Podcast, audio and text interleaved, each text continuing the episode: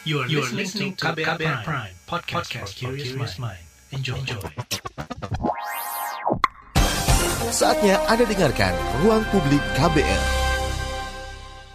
Selamat pagi, kita berjumpa kembali dalam ruang publik dan tema pagi hari ini pinjaman online di masa pandemi aman atau bahaya.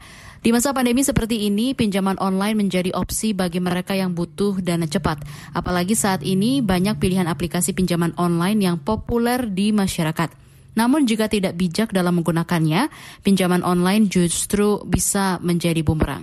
Tidak sedikit juga yang akhirnya ketergantungan menggunakan pinjaman online sampai terlilit hutang. Lantas bagaimana cara bijak menggunakan pinjaman online khususnya di masa pandemi? Untuk mengetahui penjelasannya kita akan simak perbincangan Fitri Anggreni bersama perencana keuangan Diana Sanjaya.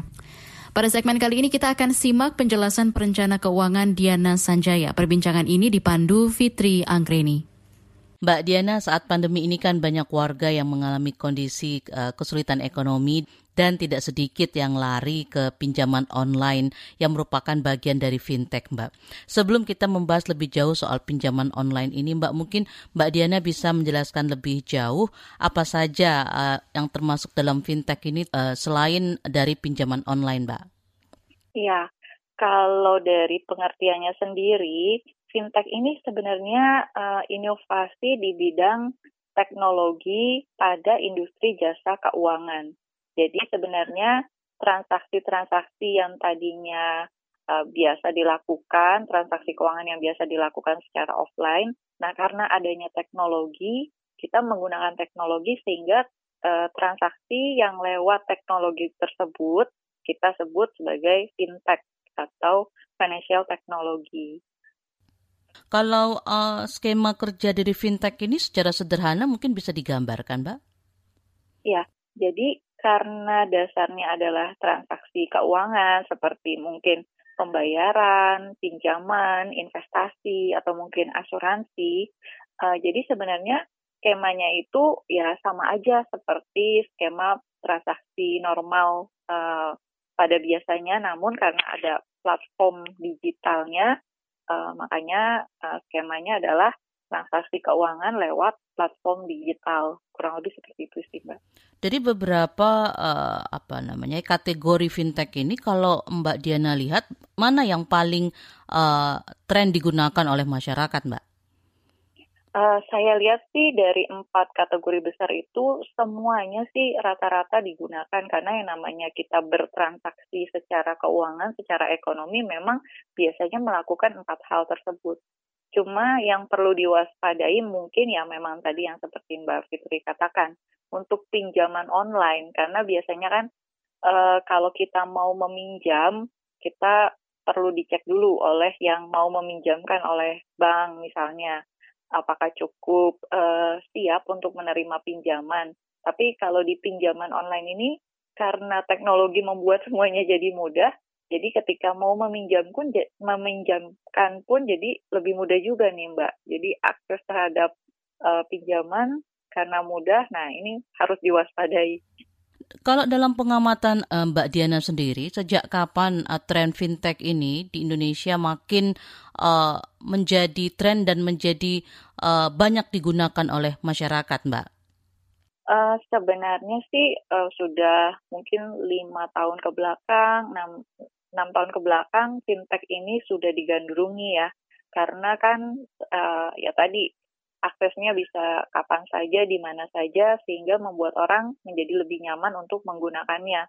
Nggak perlu datang ke bank mungkin untuk bertransaksi, nggak perlu datang ke sekuritas untuk bertransaksi, uh, dan sebagainya. Nah, uh, apalagi di saat pandemi sekarang, ini lebih terakselerasi lagi penggunaan fintechnya karena mau tidak mau semuanya kan uh, dilakukan dari rumah tanpa sentuhan seperti itu Mbak. Jadi pandemi ini mengakibatkan kita memang harus kenalan sama teknologi lebih dalam lagi dan lebih banyak menggunakan lagi.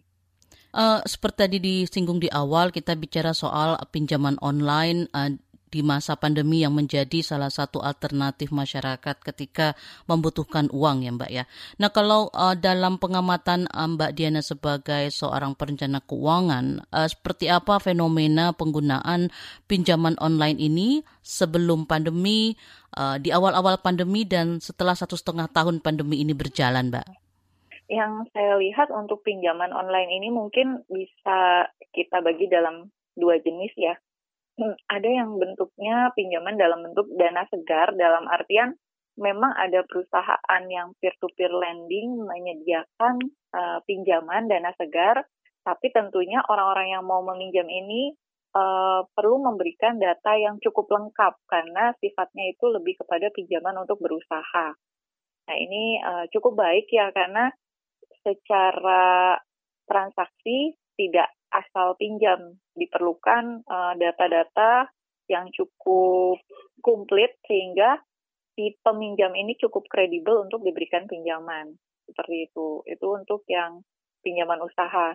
Tapi ada lagi yang sistemnya seperti pay later atau uh, pembelian barang di online shop lalu bisa menggunakan pay later atau cicilan tanpa kartu kredit. Nah, ini untuk pembelian barang-barang konsumtif seperti ini yang uh, harus lebih diperhatikan karena um, tidak tidak lagi melihat kepada apakah si peminjamnya cukup bisa nantinya mengembalikan atau tidak. Selama satu setengah tahun ini, seperti apa Anda melihat uh, tren penggunaan uh, pinjaman online ini, Mbak? Ya, uh, cukup menarik karena tadi saking mudahnya untuk mengakses pinjaman mungkin hanya dengan KTP atau foto KTP sehingga uh, saya menemukan banyak kasus di mana satu orang bisa meminjam pada beberapa tempat pinjaman online. Kita meminjam ke bank kan pastinya uh, ada catatan. Oh di bank A saya sudah punya pinjaman, di bank B sudah ada, sehingga uh, kita diberikan pinjaman itu diharapkan tidak lebih dari batas kita mampu untuk melunasi. Tapi untuk di pinjaman online tersebut karena tidak saling terkoneksi, ya tidak ada datanya, tidak ketahuan dia sudah meminjam berapa sehingga dia bisa membuka ke semua pinjaman online yang ada. Nah, ketika uh, terkait dengan uh, keuangan keluarga, Mbak, seperti apa uh, kecenderungan untuk meminjam di banyak tempat ini, Mbak? Dan juga penggunaan pay letter untuk membeli barang-barang itu sebenarnya menunjukkan uh, kondisi keuangan uh, seperti apa itu, Mbak? Kalau dilihat dari rata-rata pengguna, uh, bisa dikatakan yang menggunakan pinjaman online tanpa dasar ini biasanya mereka yang uh, kepepet dana dan butuh dana segar secara mudah, makanya mereka mengajukan pinjaman online uh, mereka hanya pikir pendek, tidak terlalu mau paham untuk uh, biayanya, bunganya, atau bagaimana nanti melunasinya. Yang mereka pikirkan hanya saya butuh dana segar, saya butuh uh, akses yang cepat, dan pinjaman online ini adalah jawaban untuk masalah mereka. Nah, itu cukup sangat berbahaya. Untuk yang pay letter pun kurang lebih uh, untuk barang-barang konsumtif yang mungkin uh, hanya sekedar keinginan daripada kebutuhan, tapi mereka menggunakan pay later tanpa tahu nanti mau bayarnya gimana, itu pun juga uh, sangat berbahaya. Jadi uh, mereka tidak mengetahui efek dari transaksi yang dilakukan, mungkin seperti itu. Mereka hanya mau obat yang cepat untuk mengobati masalah mereka. Kira-kira begitu, Mbak. Nah, ketika uh, sudah terjebak di dalam uh, pinjaman online yang tak berujung ini, Mbak, dan juga mungkin pay letter ini, apakah bisa kondisi keuangan diperbaiki dan uh, seperti apa caranya? Apa tips yang bisa dilakukan agar tidak makin terjerumus, Mbak? Untuk pinjaman online yang uh, terdaftar di OJK, yang mengikuti ketentuan OJK, sebenarnya mereka punya batasan untuk pengenaan bunga bunga dan biaya sehingga ada uh, masih ada harapan lah untuk bisa kita selesaikan uh, sesuai dengan ketentuan. Tapi untuk pinjaman online yang tidak diawasi oleh OJK sehingga mereka bisa seenaknya mengenakan bunga dan biaya sehingga bisa menggulung sampai tak terhingga jika tidak dibayar. Nah, ini yang uh, apa ya? sangat mengkhawatirkan untuk yang sudah seperti ini sih mungkin jalan satu-satunya adalah uh, harus mengungkapkan semuanya, mungkin mendatangi satu-satu dan kasih tahu keadaan kita seperti apa. Kalau memang tidak mampu, apa yang harus dilakukan gitu. Maksudnya uh, kalau memang untuk yang tadi yang ilegal tadi mungkin bisa masuknya ke ranah hukum ya, karena mereka pun ilegal karena membuat ketentuan yang sangat men menjerat uh, si pengguna. Intinya seperti itu. Jadi untuk yang ilegal tadi ya uh, salah satunya kita bisa laporkan ke yang berwenang sih kalau memang um, ketentuan yang diberlakukan itu sudah sangat tidak wajar seperti itu mbak. Kalau memang terpaksa sekali kita membutuhkan menggunakan pinjaman online atau pay ini mbak, kapan sebaiknya kita bisa lakukan dan apa uh, batasan-batasan yang kita buat sebelum kita uh, melakukan transaksi menggunakan pinjaman online atau peleter ini supaya uh, tidak uh, terjerumus atau cukup satu saja yang kita gunakan begitu Mbak? Oke, okay. um, kita perlu memahami ketentuan pengenaan bunga dan biaya dan denda yang ada di pinjaman online masing-masing. Mungkin kalau kita sudah tahu mungkin kita akan mundur karena ketentuannya sangat memberatkan. Uh, sebelum melakukan pinjaman, sebaiknya kita coba cari tahu pinjaman ini saya perlukan untuk apa. Misalnya, saya perlu untuk uh, sembako harian. Apakah tidak lebih baik kita langsung aja ngutang ke warungnya daripada kita pakai pay tadi? Untuk misalnya biaya sekolah, Nah, daripada kita pakai tadi pinjaman online, sebaiknya kita datangi sekolah aja langsung dan bilang apa adanya. Daripada kita menggunakan pihak ketiga tadi yang ada biaya bunga, denda, uh, dan biaya-biaya lain yang cukup mencekik si peminjam. Jadi usahakan memang uh, tidak menggunakan pinjaman online, tapi uh, negosiasi saja langsung dengan uh, pihak di mana kita berhutang tadi. Apakah uh, bisa diberikan waktu sehingga kita tidak perlu meminjam ke pinjaman online tapi langsung aja ke si uh, yang harus kita berikan dana kurang lebih sih tipsnya gitu mbak Ruang Publik KBR edisi pagi hari ini adalah rekaman, jadi kami ingatkan lagi kalau kami tidak bisa menerima pertanyaan dari pendengar. Jangan ke mana-mana, tetap di Ruang Publik KBR. Masih Anda dengarkan Ruang Publik KBR. Commercial break. Commercial break. Commercial break. Hmm, saya heran kenapa dagangan Bulastri selalu laris manis ya? Jangan-jangan dia pakai penglaris nih. Ah, masa iya sih? Ah, saya samperin aja kali ya.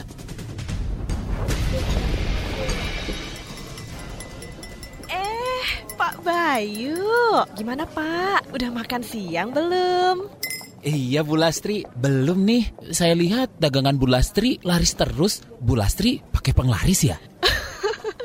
Memang betul Pak, saya pakai penglaris. Wah, Bu Lastri, saya dibagi dong penglarisnya. Boleh dong Pak. Nih Pak Bayu, silahkan dipakai maskernya. Hah? Masker? Betul Pak Bayu, masker ini yang membuat dagangan saya laris manis sekarang. Karena pembeli merasa aman beli kue-kue saya. Selain itu juga melindungi saya terpapar virus. Karena kan kita ketemu banyak orang. Dan saya juga nggak pernah lepas sekalipun selama berjualan. Dicoba deh Pak Bayu. Laris dagangannya, lari virusnya Pesan layanan masyarakat ini dipersembahkan KBR, inspiratif, terpercaya. Masih Anda dengarkan Ruang Publik KBR. Pada kesempatan ini kita masih akan menyimak penjelasan rencana keuangan Diana Sanjaya. Perbincangan ini dipandu Fitri Anggreni. Sejauh pengamatan Mbak Diana sendiri, siapa sih yang paling banyak menggunakan pinjaman online ini atau juga termasuk peleter ini Mbak? Iya, kalau untuk pinjaman online biasanya orang-orang yang memang merasa uh, ingin cepat, ingin uh, dana cepat tanpa usaha yang uh, banyak gitu mbak. Jadi berpikir pendek, berpikir instan. Karena uh, mungkin ya karena tadi kemudahan untuk mendapatkan pinjaman hanya bermodalkan KTP, foto diri, lalu nggak sampai beberapa saat ada uang masuk ke rekening seperti itu. Nah, orang-orang ini memang uh, perlu literasi uh, atau pemanfaatan pinjaman. Jadi tidak asal apply untuk pinjaman seperti itu. Nah, kalau untuk yang pay later mungkin karena uh, apa ya ada dana yang terbatas tapi keinginannya tidak bisa dibendung dan ada fasilitas pay later akhirnya ya digunakanlah pay later tersebut uh, syukur-syukur kalau memang di akhir bulan dananya cukup untuk uh, membayar pay later atau untuk mencicil barang-barang uh, yang sudah dibeli. Nah, kalau tidak cukup, nah ini yang menjadi masalah. Tapi uh, kalau pinjol ini pinjaman online ini kan kita uh, sangat sering mendengar ada masalah dalam penagihan begitu ya Mbak ya. Kalau dalam hal peleter ini Mbak Diana pernah nggak Mbak mendengar ada persoalan serupa dalam penagihan misalnya Mbak? Uh, kalau yang peleter disediakan oleh dompet digital sih belum pernah ya Mbak ya. Jadi memang uh, mereka akan langsung memotong bila nanti ada saldo yang dimasukkan. Tapi untuk pembelian barang-barang dari online shop yang bisa dicicil tanpa kartu kredit itu uh, cukup cukup mengkhawatirkan juga sih Mbak. Karena kan uh, sekarang juga ada ya bisa membeli barang tanpa kartu kredit langsung mencicil ya. Nah, itu ketika tidak dijalankan cicilannya, nah siap-siap untuk menerima tagihan, menerima tamu yang uh, tidak diundang Uh, selain pinjaman online tadi di awal Mbak Diana sempat menyebutkan investasi juga merupakan salah satu bagian fintech ini ya Mbak ya. Nah dalam uh, pandemi seperti saat ini mempunyai penghasilan tambahan, penghasilan lain tentunya sangat uh, diinginkan oleh masyarakat Mbak dan investasi merupakan salah satu uh, caranya kan begitu Mbak. Nah seperti apa Anda melihat tren selama pandemi ini Mbak dalam uh, uh, investasi ini Uh, jadi sebenarnya pandemi ini kalau menurut orang-orang yang optimis ya itu sebenarnya bagian dari siklus ekonomi di mana secara siklus memang bisa turun tapi nanti bisa naik lagi. Jadi untuk orang-orang yang optimis dan punya dana biasanya mereka ya akan menambahkan investasi tapi investasinya ini perlu nafas panjang karena uh, kalau nggak punya nafas panjang ya mereka bisa kejeblos juga. Untuk orang-orang yang optimis, punya dana, mereka akan tetap berinvestasi, malah mereka akan berpikir saat ini lagi diskon nih semuanya. Uh, properti mungkin, saham lagi terdiskon, sehingga mereka akan berusaha untuk membeli. Tapi untuk orang-orang yang mungkin dananya terbatas, ya sebaiknya memikirkan bagaimana caranya untuk bisa bertahan dulu uh, apa bisa untuk operasional dulu seperti itu mbak. Jadi untuk saat ini orang-orang yang punya dana uh, terbatas tidak disarankan untuk membuat investasi walaupun yang kecil-kecil begitu mbak semacam reksadana begitu? Uh, bila secara operasional dia sudah bisa ketutup secara minimum operasional, uh, untuk berinvestasi masih bisa dilakukan, nggak apa-apa. Tapi bila dananya sangat terbatas, sebaiknya pegang dalam instrumen cash atau setara cash saja. Kalau Mbak Diana melihat trennya itu seperti apa Mbak uh, selama pandemi ini investasi ini? Kalau Mbak? dilihat saat ini sih untuk orang-orang yang uh, kita bisa lihat dari tren harga properti ya, di mana sekarang ini cukup turun sekali sehingga orang-orang yang punya properti pun ingin menguangkan propertinya sudah banting harga uh, agak kesulitan karena belum tentu ada pembelinya gitu mbak. Jadi orang-orang pada uh, hold cash ya, pada lebih suka untuk memegang uang tunai. Tapi juga saat ini kan uh, banyak sekali apa informasi-informasi seminar-seminar terkait dengan uh, investasi reksadana bahkan Bitcoin begitu Mbak. Nah, seperti apa sebenarnya uh, pendapatan income pasif ini di masa pandemi bisa kita uh, dapatkan uh, tanpa mengorbankan keuangan kita yang sudah uh, mungkin ngepas begitu Mbak? Kalau misalnya memang masih ada kelebihan, ya tadi Mbak mau investasi di uh, reksadana atau saham itu malah sangat baik sekali karena harganya lagi terdiskon gitu ya Mbak ya. Uh -uh. Tapi kalau misalnya ngepas sekali, ya uh, tidak disarankan karena jangan-jangan sekarang masuk dua hari kemudian atau sebulan kemudian justru harganya akan jatuh, nah itu akan si orang yang sudah ngepas ini justru akan menderita kerugian lebih banyak lagi. Nah, mungkin kalau untuk eh, orang-orang yang ngepas ini mungkin disarankan lebih kepada mencari cash flow tambahan. Ya mungkin sekarang karena banyak di rumah mungkin masih bisa menjalankan hal-hal lain gitu. Mungkin online shop atau mungkin just tip atau mungkin uh, bisnis yang lain yang bisa dilakukan selama pandemi ini kira-kira gitu mbak tapi bukan dari investasi yang memerlukan jangka waktu yang cukup panjang tapi kan juga untuk eh, bisnis kecil-kecilan ini kan juga butuh modal tuh Mbak. Nah sebaiknya bagaimana nih Mbak mengatur keuangannya supaya bisa menyisihkan untuk modal ini di tengah uh, keterbatasan semua hal juga? Sebisa mungkin cari bisnis yang mini modal. Misalnya kalau misalnya mau bisnis yang dagang gitu, uh, sebisa mungkin kita bukanya PO. Jadi kita sudah menerima dulu dari uh, calon pelanggan kita, baru kita belanjakan. Tapi kembali lagi, hal tersebut juga dibutuhkan kepercayaan dari pelanggan kita. Jadi sebisa mungkin uh, cari bisnis yang um, kemungkinan untuk ruginya kecil dan kemungkinan untuk mengeluarkan modal besarnya uh, tidak ada. Jadi kita pakai sistem PO dulu kah atau misalnya uh, DP dulu sehingga kita tidak uh, mengeluarkan modal yang cukup besar. Atau menjadi reseller begitu ya Mbak ya? Ya, karena betul sekali Mbak Fitri, mungkin menjadi reseller sehingga tidak perlu untuk stok barang. Nah kalau dalam pengamatan Mbak Diana kan kita ini kita tidak tahu ya pandemi akan berakhir sampai kapan dan kesulitan ekonomi ini sampai kapan bisa teratasi begitu ya. Apa yang harus dilakukan masyarakat untuk tetap uh, bisa bertahan dengan uh, dana yang pas-pasan tanpa harus terjebak dengan uh, pinjaman online yang uh, mungkin saja yang ilegal atau uh, pay yang tidak berkesudahan itu seperti apa Mbak? Uh, ya satu-satunya cara adalah kita harus ingat pesan orang tua kita jangan besar pasak daripada tiang. Artinya kita harus realistis. Kalau mungkin di saat pandemi ini pendapatan kita menurun, ya mau tidak mau yang kita lakukan adalah bagaimana bertahan hidup dengan pendapatan yang menurun tadi sambil tetap semangat kalau kondisi ini tidak selamanya.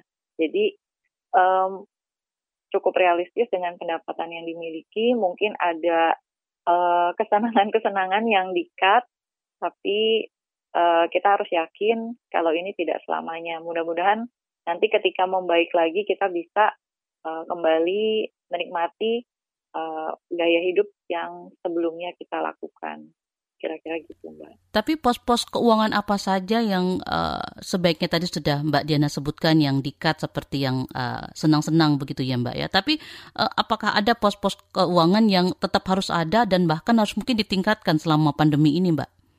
Iya, uh, mau tidak mau kita meng-rearrange budget kita. Mungkin sebelum pandemi kita ada misalnya uh, anggaran transport. Sekarang karena kerja dari rumah, otomatis anggaran transport berkurang jauh. Uh, tapi anggaran untuk vitamin, anggaran untuk mungkin beli perlengkapan kesehatan, masker, itu mungkin akan naik. Dan juga mungkin tadinya kalau misalnya e, untuk anggaran makan sih kurang lebih harusnya sama ya, biasa makan di kantor, sekarang makan di rumah mungkin dengan masak sendiri bisa lebih irit lagi. Gitu Mbak. Jadi mungkin lebih merearrange budget dari yang tadinya uh, dialihkan untuk biaya transport, sekarang dialihkan untuk beli suplemen, beli vitamin, dan mungkin untuk tes kesehatan, tes rapid test atau swab test seperti itu, Mbak. Boleh ditegaskan kembali apa saja yang masyarakat harus perhatikan terkait dengan perencanaan keuangan mereka, terutama dikaitkan dengan penggunaan pinjaman online dan juga pay letter, Mbak? Uh, masyarakat harus paham kalau yang namanya pinjaman itu adalah uh, bukan uang kita yang mendadak diberikan, tapi memang hutang yang harus dikembalikan. Sehingga uh, harus paham juga untuk uh, term and condition ketika kita mengajukan hutang tersebut. Jangan karena kita mau uang instan secara mudah, maka kita dengan mudahnya mengakses uh, pinjaman online untuk mendapatkan dana segar. Coba cari cara lain dulu sebelum kita menggunakan pinjaman online tersebut. Dan satu lagi, pastikan pinjaman online yang akan kita gunakan itu adalah pinjaman online yang terdaftar di OJK. Sehingga uh, ada ketentuan-ketentuan yang tidak memberatkan konsumen. Karena kalau misalnya pinjaman online yang kita apply tidak terdaftar di OJK, ya berarti dia bisa membuat peraturan atau membuat term and condition ya suka-sukanya mereka. Nggak ada pihak yang mengawasi mereka dalam membuat aturan untuk konsumennya. Kurang lebih seperti itu, Mbak. Kami ingatkan kembali kalau ruang publik KBR edisi hari ini adalah rekaman, jadi kami tidak bisa menerima pertanyaan dari pendengar. Jangan ke mana-mana. Masih Anda dengarkan Ruang Publik KBR. Terima kasih untuk Anda yang masih setia mendengarkan ruang publik dari KBR edisi hari ini dengan tema Pinjaman online di masa pandemi aman atau bahaya. Kita akan simak penjelasan Tongam El Tobing, Ketua Satgas Waspada Investasi. Perbincangan ini kami kutip juga dari webinar Mencari Solusi Penanganan Pinjaman Online Ilegal.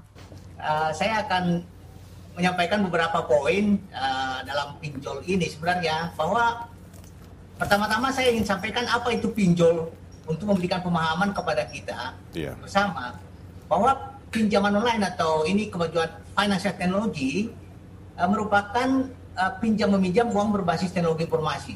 Hmm. Di mana pinjol ini adalah menjembatani kebutuhan dana masyarakat yang tidak bisa dilayani oleh sektor jasa keuangan formal. Pinjam ke bank tidak bisa, tidak ke, ke perusahaan pembiayaan juga nggak bisa.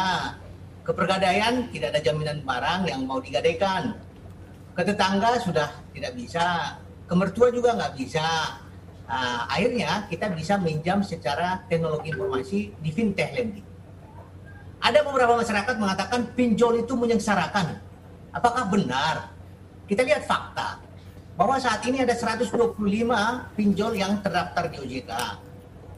Dan nasabah yang ada saat ini mencapai 60 juta rekening dengan jumlah dana kumulatif yang disalurkan mencapai 190 triliun dengan outstanding saat ini 20 triliun. Dari data itu bisa kita lihat bahwa memang pinjol ini membantu masyarakat memberikan pendanaan bagi masyarakat sebagai alternatif pendanaan masyarakat.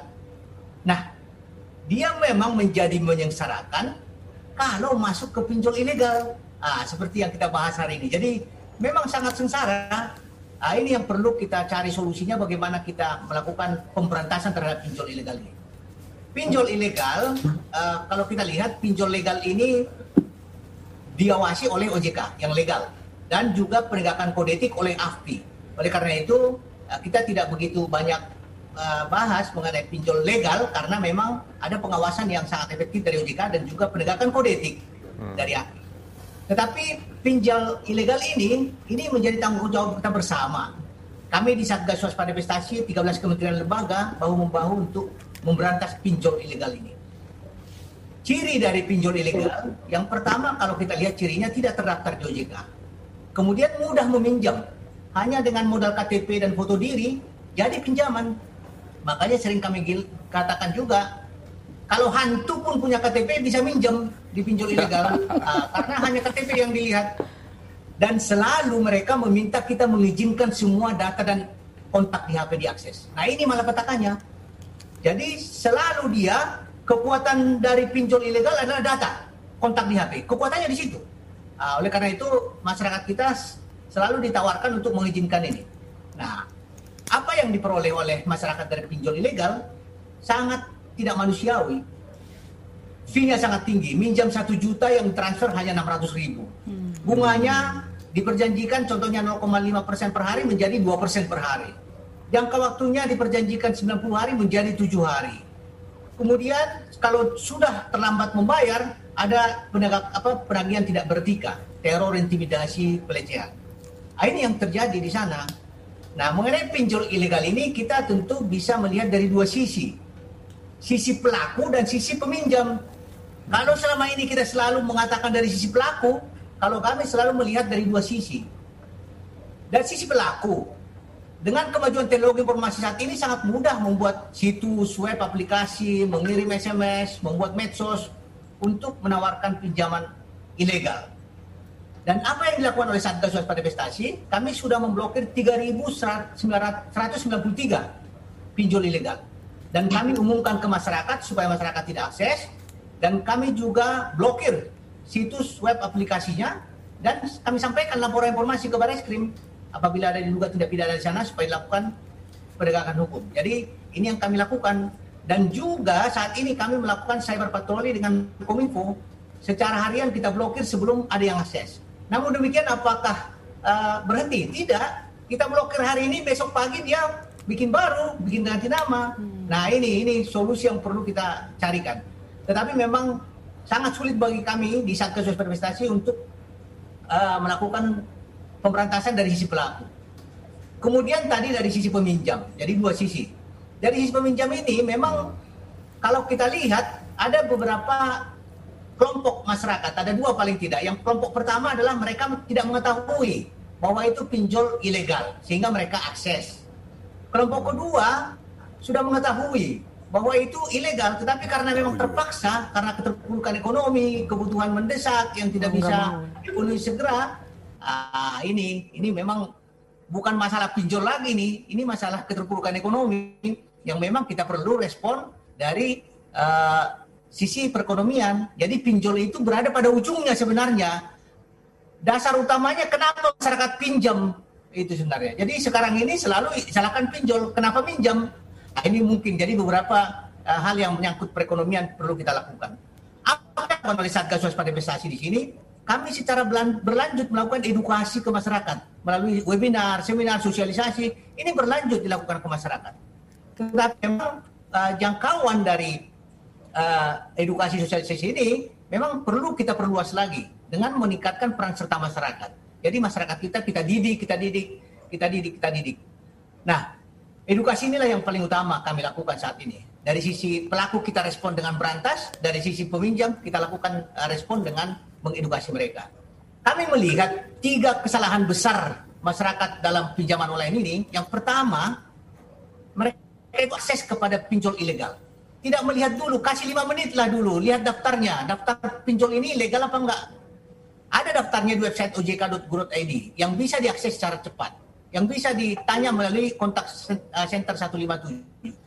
Itu kesalahan pertama, bukan kesalahan, tapi kita harus tegas sebenarnya kepada masyarakat. Menurut kami sih ketegasan kita perlu ke masyarakat di samping ke pelaku supaya kita bisa terbantu oleh masyarakat.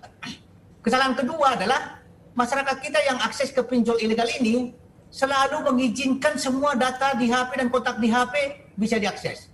Ah, ini menjual nama orang, menjual data orang. Makanya kita tidak jarang mendapat SMS atau WA yang meneror kita bahwa Anda dikatakan sebagai penjamin, Anda si A menipu kami, merampok kami. Tolong beritahu. Nah ini karena apa? Karena memang nomor HP kita ada di kontak dia. Dia mengizinkan semua data itu diakses oleh para pelaku ini. Nah yang ketiga kesalahan paling besar yang kita lihat dari pengaduan, sistem gali lubang tutup lubang masyarakat kita itu meminjam untuk menutup pinjaman lama. Nah, ini yang menjadi masalah sehingga orang tidak janggal sekarang. Kita lihat contohnya guru uh, honorer yang di Semarang itu 114 pinjaman online loh. Bagaimana mungkin? Harusnya pada pinjaman hmm, ketiga ya? dia stop dong. Pinjaman keempat ini sampai seratusan dan ada masyarakat yang sampai 141. Nah ini juga jadi menurut kami perlu etika bagi masyarakat untuk meminjam Jangan meminjam untuk menutup pinjaman lama. Gali lubang tutup lubang akan menjadi sangat besar.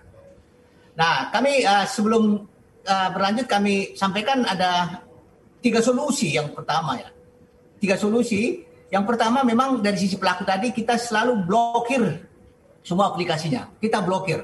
Kita uh, laporkan ke Baris Krim. Kemudian yang kedua dari sisi masyarakatnya kita tingkat edukasi. Dan yang ketiga yang perlu sebenarnya juga kita ada perlunya kelengkapan undang-undang, undang-undang fintech sebenarnya.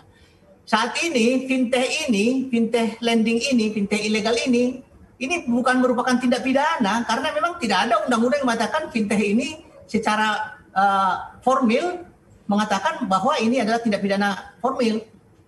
Kalau kita lihat undang-undang perbankan, di sana ada pasal 46 menghimpun dana tanpa izin itu tidak pidana. Asuransi itu ada. Tapi fintech ini ya memang perlu kita benahi infrastrukturnya, undang-undangnya, sehingga bisa menguatkan kita untuk melakukan pemberantasan ini bahwa ini tindak pidana.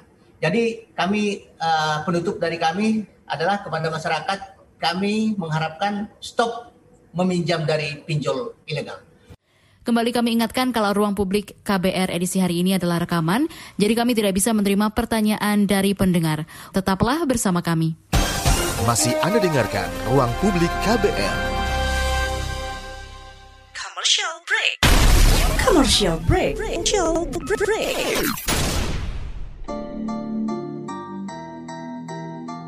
Come on yo. Buat yang sukanya berhoax, you better listen to this one. Check this one out yo. Hati-hati kalau baca kabar Hoax. Jangan langsung disebar kabar yang Hoax. Kalau mau tahu kabar benar atau Hoax. Dengerin cek fakta yang pasti bukan Hoax. Dengerinnya setiap Senin yang jelas bukan Hoax. Cuma ada di kbrprime.id. Dan aplikasi podcast lainnya Hoax. Sudah cukup-cukup hoaxnya? Hoax. Cukup Jaga emosi, tahan jari, verifikasi sebelum dibagi. Saya Aribo Sasmito, Ketua Komite Pemeriksa Fakta Mafindo. KBR Prime, podcast for curious mind. Masih Anda dengarkan Ruang Publik KBR. Kita tiba di bagian akhir ruang publik KBR edisi hari ini dan kita masih akan menyimak penjelasan PLT Direktur Pengendalian Aplikasi dan Informatika Kementerian Informasi dan Informatika Kominfo Teguh Arifiyadi. Perbincangan ini kami kutip dari webinar Mencari Solusi Penanganan Pinjaman Online Ilegal. Tadi disampaikan bahwa Kominfo punya tugas kita dalam satu satgas untuk melakukan pemblokiran atau pemutusan akses uh, terkait dengan aplikasi maupun website uh, pinjaman online ilegal atau pinjol ilegal. Jadi kalau dari sisi kami uh, dari data sampai dengan ya, 18 Juni total 447 ya, fintech yang diblokir oleh Kominfo. Nah, fintechnya ini sebetulnya medianya macam-macam. Ada yang melalui aplikasi, ada yang melalui media sosial, ada yang melalui file sharing, ada juga yang melalui website. Dan uh, jumlahnya uh, sangat variatif. Jadi kadang uh, dalam satu isu dia akan naik cepat, kadang di uh, satu waktu dia hilang. Jadi betul-betul musiman gitu. Dan uh, dari 447 ini sebetulnya yang sering jadi pertanyaan, uh, kenapa aplikasi-aplikasi uh, messaging kok nggak nggak muncul di sini? Aplikasi messaging seperti WhatsApp, Telegram, Line dan lain-lain. Bahwa sebetulnya aplikasi messaging itu dalam konteks patroli cyber secara teknis patrolinya akan sangat sulit dilakukan karena pemerintah tidak punya akses ke uh, ke messaging atau ke layanan percakapan yang digunakan oleh warga negara Indonesia sehingga memang kami hanya membatasi uh, pada layanan-layanan website dan aplikasi. Kemudian uh, di statistik kami juga di laporan uh, terkait dengan uh, layanan kami ada namanya layanan cekrekening.id di situ dilaporkan rekening-rekening mana saja yang uh, dimasukkan kategori investasi online yang dilaporkan oleh masyarakat. Ada tren menarik bahwa di bulan Mei uh, tahun 2021 ada peningkatan signifikan untuk rekening-rekening yang digunakan sebagai penampung dana-dana uh, pinjol online, uh, pinjol ilegal mak maksudnya. Dan uh, tren ini seiring dengan uh, ramainya pemberitaan, kemudian uh, media sosial juga yang semakin uh, semakin masif yang menceritakan bagaimana kasus-kasus pinjaman online, pengancamannya, kemudian laporan-laporan masyarakat ke penegak hukum dan ke Kominfo. Jadi ada peningkatan signifikan dalam dua bulan terakhir. Jadi biasanya hanya 470-an rekening yang berkaitan dengan investasi ilegal dilaporkan ini uh, mencapai 2.400. Saya nggak tahu secara real ada apa di lapangan gitu karena kami tidak punya akses sampai ke masyarakat secara khusus. Jadi tim kami melakukan patroli secara cyber atau cyber patrol. Dan sulitnya salah satu kendala di kami adalah melacak investasi online bodong. Investasi bodong ini yang uh, disebarkan melalui layanan messaging, misalnya WhatsApp atau WhatsApp group atau melalui uh, Facebook Messenger, melalui Telegram dan lain-lain. Dan ini hanya bisa dicegah ketika masyarakat sebagai korban melaporkan. Ketika masyarakat melaporkan, nomor rekeningnya dilaporkan, baru kami dari Kominfo berkoordinasi dengan bank-bank yang uh, mengelola rekening para pelaku ini untuk kita lakukan blokir. Dalam hal tertentu kalau di Kominfo kami punya penyidik juga PPNS, kami juga melakukan penyidikan untuk perkara-perkara atau uh, pidana berkaitan dengan uh, fintech. Jadi kata-katanya berkaitan, bukan tidak pidana fintech. Berkaitan itu misalnya terkait dengan pengancamannya atau berkaitan dengan uh, akses ilegalnya. Karena memang uh, sesuai dengan ketentuan secara teknis aplikasi-aplikasi fintech itu tidak boleh mengakses uh, layanan phonebook Nah, tapi pada prakteknya ketika aplikasi fintech ilegal tadi di-download oleh masyarakat, aplikasi-aplikasi tersebut mengakses phonebook bahkan uh, folder dari uh, perangkat uh, peminjam atau perangkat masyarakat. Nah, dari situlah kemudian dibuatkan grup, muncul teror, kemudian ancaman menyebarkan foto-foto uh, pribadi dan lain-lain. Dan ini memang uh, salah satu PR bersama ya untuk di, untuk diselesaikan. Ini juga contoh lain dari bagaimana mereka para pelaku-pelaku fintech ilegal ini masuk ke layanan messaging. Mereka menghindari aplikasi karena karena dari sisi aplikasi, misalnya di Play Store atau di App Store, baik Google maupun Apple sangat ketat memperlakukan uh, batasan akses dari sebuah aplikasi ke uh, ke ke data-data pribadi pengguna smartphone. Nah, karena ada batasan ketat dari sisi Google maupun Apple, mereka masuk ke penyebaran melalui uh, messaging atau uh, percakapan grup-grup yang ada di di masyarakat. Prinsipnya adalah bahwa karena uh, kita bicara digital, semuanya serba border, artinya nggak ada lagi sekat batas. Jadi pelakunya bisa di mana pun, bisa orang Indonesia, bisa WNA. Beberapa kasus, beberapa aplikasi fintech yang kami coba cek, ternyata aplikasi fintech yang dikelola oleh orang-orang dari uh, Tiongkok atau orang-orang dari negara lain atau dari tempat lain yang mengatasnamakan uh, aplikasi uh, lokal Kemudian accessibility, semua orang bisa mengakses fintech, tidak hanya orang dewasa, tidak hanya eh, laki-laki uh, atau uh, tidak hanya orang terpelajar, semua bisa mengakses sehingga mereka bisa punya cakupan lebih banyak market gitu, untuk uh, market dalam hal ini sebagai korban untuk dijerat oleh para pelaku fintech ilegal. Kemudian uh, anonymity, konsep internet yang anonymity atau anonimitas membuat semua orang percaya diri untuk berbuat jahat mereka berpikir bahwa identitas mereka bisa disamarkan dengan menyembunyikan IP, dengan memasking atau ngasih token terhadap uh, pengalamatan protokol mereka ataupun uh, mengubah akun, mengganti dengan nama orang lain dan dan lain sebagainya. Kemudian interactivity, wadah interaktif dari konsep digital ini membuat semua orang mencoba untuk berinteraksi. Apakah ada peluang mereka mendapatkan dana dengan cara cepat, kemudian dengan cara mudah, mudah dan cepat. Aplikasi fintech ilegal memberikan semua kebutuhan yang tidak bisa disediakan oleh misalnya aplikasi fintech yang legal. Tapi dengan syarat dan ketentuan yang kadang tidak dipahami gitu kan. Tidak semua orang akan membaca syarat dan ketentuan. Kemudian juga rapidity, kecepatannya luar biasa penyebarannya. Hari ini satu aplikasi ready, eh, kemudian dipromosikan dalam hitungan minggu berapa ribu orang sudah mengakses dan eh, melakukan transaksi dalam pinjol uh, ilegal tersebut. Konsep digital di Indonesia menganut model blacklist, jadi bukan whitelist. Blacklist itu artinya semua semua konten yang ada di internet itu diperbolehkan beredar kecuali yang dilarang. Nah, beda dengan whitelist. Whitelist itu semua dilarang kecuali yang dibolehkan. Dan Indonesia menganut konsep blacklist. Semua aplikasi, semua konten silahkan beredar di internet kecuali yang dilarang. Yang dilarang di mana? Yang dilarang menurut peraturan perundang-undangan. Sedangkan beberapa negara lain yang menganut uh, model uh, pemerintahan yang otoriter, mereka menggunakan whitelist, semua dilarang kecuali yang dibolehkan. Jadi filternya itu di uh, di get sebelum konten masuk ke internet. Sementara Indonesia itu filternya terjadi ketika kontennya sudah masuk internet, baru kemudian difilter oleh pemerintah. Ini konsekuensi bahwa kita negara demokrasi. Kalau kita menganut model negara non demokrasi, kita bisa memfilter semua konten di depan sebelum masyarakat mengakses. Nah, imbasnya adalah buruknya demokrasi kita. Kemudian uh, intensifikasi pengawasan yang kita lakukan, tadi Pak Tongam juga jelaskan, kami melakukan cyber patrol, kami lakukan rutin, kita juga kumpulkan laporan-laporan dari uh, eh, OJK, dari institusi lain, kemudian kita juga mengembangkan AI, artificial intelligence, untuk melakukan crawling, crawling terhadap aplikasi-aplikasi atau situs yang berkaitan dengan fintech ilegal. Tapi kembali lagi, crawling maupun uh, patroli hanya bisa dilakukan di uh, di konsep uh, URL atau situs atau nama domain dan aplikasi di luar itu kami masih uh, terkendala karena tidak semua layanan chatting bisa kita crawling. Kemudian kami juga bekerja sama dengan timnya Pak Tongam, kami punya Satgas Waspada Investasi, kami berkoordinasi untuk menentukan mana saja uh, aplikasi-aplikasi atau situs yang harus diblokir atau ataupun misalnya dibuka kembali setelah memenuhi persyaratan yang ditentukan oleh OJK. Kami juga bekerja sama dengan platform media sosial, messaging dengan Google, Facebook, WhatsApp dan lain-lain. Jadi kalau ada penyebaran melalui WhatsApp group misalnya dan itu diketahui kami punya linknya, kami punya resource-nya, kami bisa meminta ke WhatsApp untuk melakukan blokir terhadap akun yang menyebarkan. Bisa juga berkomunikasi dengan Facebook untuk menutup akun atau layanan-layanan grup uh, fintech ilegal yang uh, beredar di masyarakat.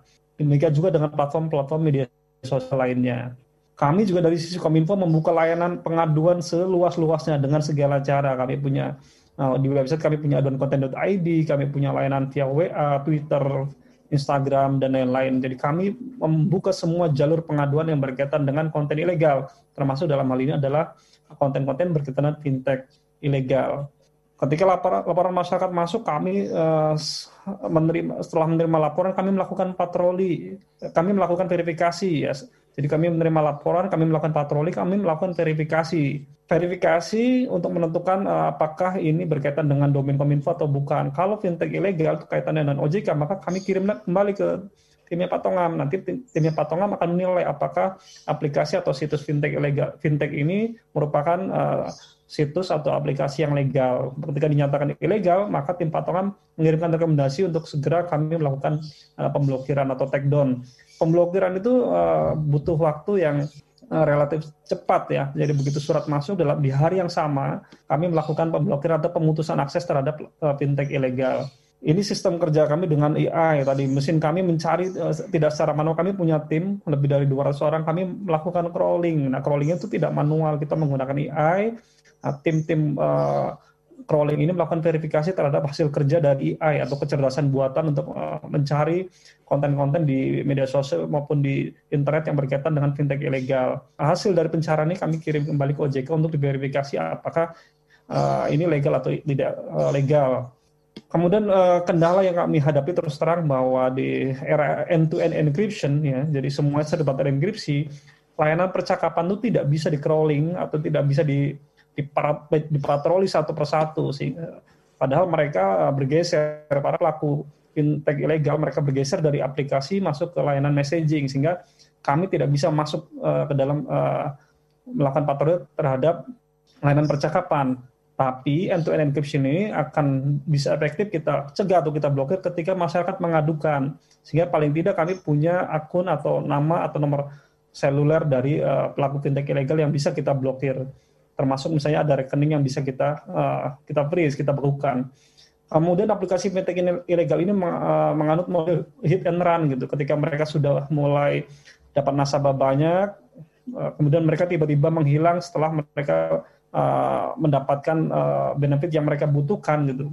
Mereka uh, tampilkan kemudian mereka hilang kembali begitu kami kejar, kami kami pun uh, kesulitan karena uh, pengelolanya sudah uh, sudah tidak ada, websitenya sudah tidak aktif dan aplikasinya juga sudah hilang dari dari Play Store. Kemudian sifat konten, sifat dari aplikasi fintech ini adalah reproducible. Jadi banyak aplikasi fintech yang kita blokir, engine-nya sama gitu. Itu hanya ganti casing. Bisnis prosesnya sama, cara kerjanya sama, mereka hanya mengganti casingnya misalnya. Misalnya dari A.com menjadi B.com dan seterusnya.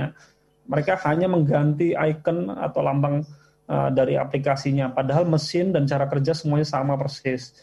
Dari sisi masyarakat sendiri, masyarakat tadi yang kategori dua, masyarakat yang sudah tahu bahwa aplikasi atau situs fintech ilegal ini dilarang, mereka tetap mengakses. Ketika mereka mengakses, kemudian kena blokir di layanan eh, Kominfo, mereka menggunakan VPN untuk mengakses aplikasi fintech ilegal. Jadi sudah tahu ini ilegal, mereka tetap berusaha mengakses. Yang motivasinya jelas tadi karena lebih mudah, lebih cepat dan lain-lain. Yang berikutnya adalah kesadaran masyarakat. Tadi saya setuju Pak Fatan bahwa sosialisasinya adalah kunci, edukasinya adalah kunci. Nah, kunci untuk menciptakan kesadaran adalah edukasi yang masif. Gitu. Tidak hanya tugas uh, Kominfo, tapi tugas bersama. Dan yang terakhir adalah penegakan hukum. Penegakan hukum ini murni menjadi domain uh, penyidik, baik penyidik Polri maupun uh, penyidik PPNS di Kominfo dan OJK.